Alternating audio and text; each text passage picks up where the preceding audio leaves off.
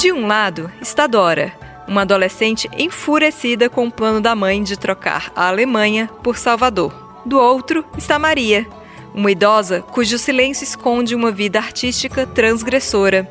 Elas são, respectivamente, neta e avó, e compõem os dois lados da trincheira de Guerra de Algodão, mais novo longa da dupla Cláudio Marques e Marília Rios. Com delicadeza, o filme conta uma história de formação que passa por rupturas, mas também por muitas descobertas, como explica a própria Marília.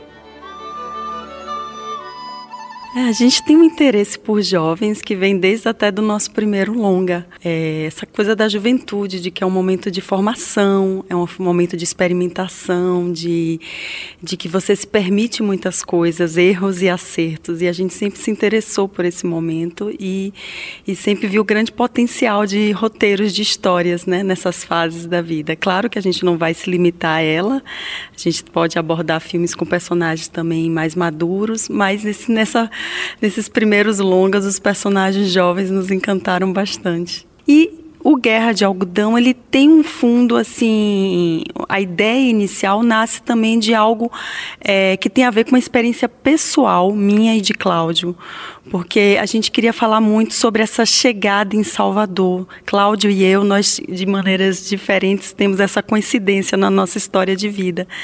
Ele morava em São Paulo durante a infância e chegou em Salvador no início da adolescência. E eu morava no interior da Bahia, numa cidade muito diferente de Salvador, porque Salvador tem uma cultura própria, afrodescendente. E eu morava no, no interior da Bahia, mais próximo de Minas Gerais, assim, com uma cultura mais até mineira do que essa cultura que a gente reconhece como cultura baiana, né? E eu também cheguei no início da minha adolescência em Salvador e a gente conversava sobre isso, sobre esse choque de chegar em Salvador, uma cidade grande, caótica, é, onde o jeito de tratar, a, as relações eram muito diferentes da, daquelas do lugar que, de onde a gente vinha. E tinha toda essa parte cultural também, essa cultura forte, afrodescendente, que também nos encantou, coincidentemente. Tanto Cláudio como eu, em momentos distintos das nossas vidas, experimentamos jogar capoeira aprender um pouco dessa, dessa cultura, tanto da parte é, de esporte, da luta, da religião. Então, assim, a gente tinha essas, essas coisas em comum e a gente queria falar sobre isso, sobre chegar em Salvador, encontrar esse lugar e ter um pouco um, um certo choque cultural no primeiro momento, mas também ter um encantamento, ter uma, um aprendizado com essa cidade, né? E qual a diferença de se chegar numa cidade nova num período de formação como é esse da adolescência? Então, porque é isso, você pode, é, quando você está em formação, é, você está descobrindo aquilo que você gosta que, e quem você é. Entende? Então, ter essas experiências com o diferente pode ser muito forte e contribuir bastante para o seu amadurecimento e para o seu auto-reconhecimento. O que, é que eu gosto? O que, é que eu sou? O que, é que me encanta? O que, é que eu rejeito?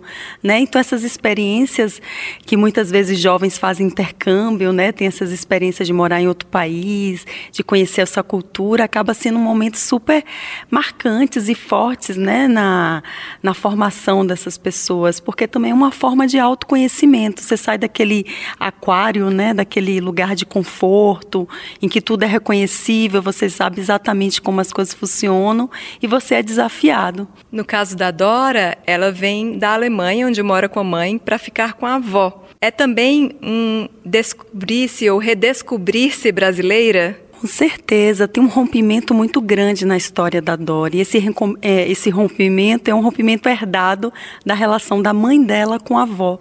Né? Então, de certa forma, o rompimento geracional, no caso da mãe com a avó, fez com que ela também ficasse apartada dessa história que também pertence a ela, né? Esse lugar de onde ela veio, essa história de família, quem são os meus antepassados, o que é que eles falam sobre mim. Então, é, ao voltar, até essa possibilidade de voltar, é também uma possibilidade de reconstruir a sua própria história. Você mencionou a avó da Dora e eu queria que você falasse um pouquinho sobre esse contraste do filme, né, de trazer esse corpo muito jovem e esse corpo mais velho, os dois carregados de suas próprias histórias que enfim se encontram naquela casa em Salvador. É, a gente pensava muito nisso, isso era muito bonito no processo, né? Esse espelhamento das duas, de alguma maneira, ao conhecer a história da avó, Dora também está construindo a história dela de algo que ela vai também ser né? Então tem um jogo de espelho entre as duas. Ao mesmo tempo, a Dora leva para a vida da Taia, ou no caso a Taia é o nome da atriz, mas a personagem é Maria. Ela leva uma certa vida, uma certa luz que também estava faltando naquele momento. Então tem esse espelhamento e uma troca muito grande entre esses corpos, tanto porque Dora passa, a se apropriar da sua história, aí a memória, a idade, a experiência fundamental, como Dora leva para Maria vida, é, vontade de reconectar-se consigo próprio. Em geral, quando a gente pensa em filme adolescente, uhum. com adolescentes, a gente pensa em algo sempre muito vivo, muito colorido, muito agitado. E, e Guerra de Algodão, na verdade, é um filme bastante silencioso. Né? Uhum. Queria que você falasse um pouco sobre como isso acrescenta a experiência da Dora para o espectador. É verdade. Ele, eu acho que o filme ele tem uma linha progressiva, assim. Ele começa muito silencioso e na medida que Dora vai aceitando essa avó, vai aceitando a sua história, vai aceitando essa cidade de onde ela nasceu, o filme vai ficando um pouco mais vivo sonoramente também. E a gente trabalhou bastante conscientemente essa gradação.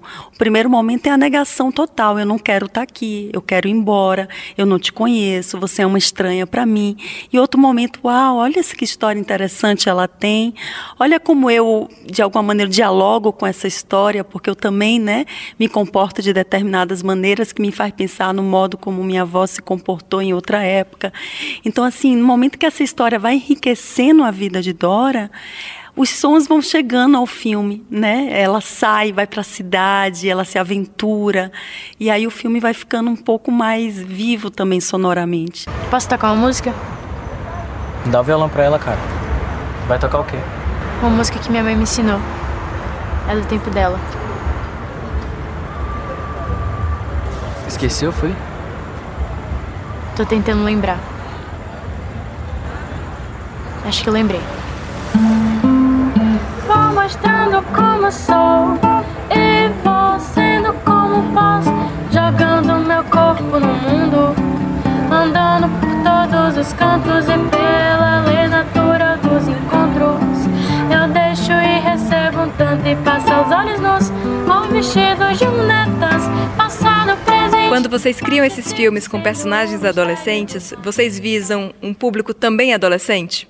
Eu acho que sim. Assim, a gente costuma às vezes botar é, determinados filmes para adolescente que são filmes é como se a gente criasse aqui no Brasil determinadas assim ideias de que o filme tem que ser de determinada forma, ou tem que ter uma música, ou tem que ser um pouco mais infantilizados às vezes, entende? Não sempre. Eu acho que como se determinados temas considerados mais densos não pudessem ser tratados com nossas crianças, com nossos adolescentes. E, e é possível também trazer temas um pouco mais densos para eles, né? Então eu acho que o filme pode sim atrair esse jovem, mas eu acho que ele, obviamente, ele se comunica com a família, com pessoas de todas as idades, mas eu acredito sim que filmes um pouco mais densos, que trazem mais reflexão, mais densidade psicológica também podem pode interessar os jovens e deve, é importante para eles também ter acesso a esse tipo de produção. Eu acabei de conversar com a Marília Rios, com a diretora de Guerra de Algodão, que está em cartaz na 43ª Mostra Internacional de Cinema em São Paulo. Marília, muito obrigada. Obrigada a você.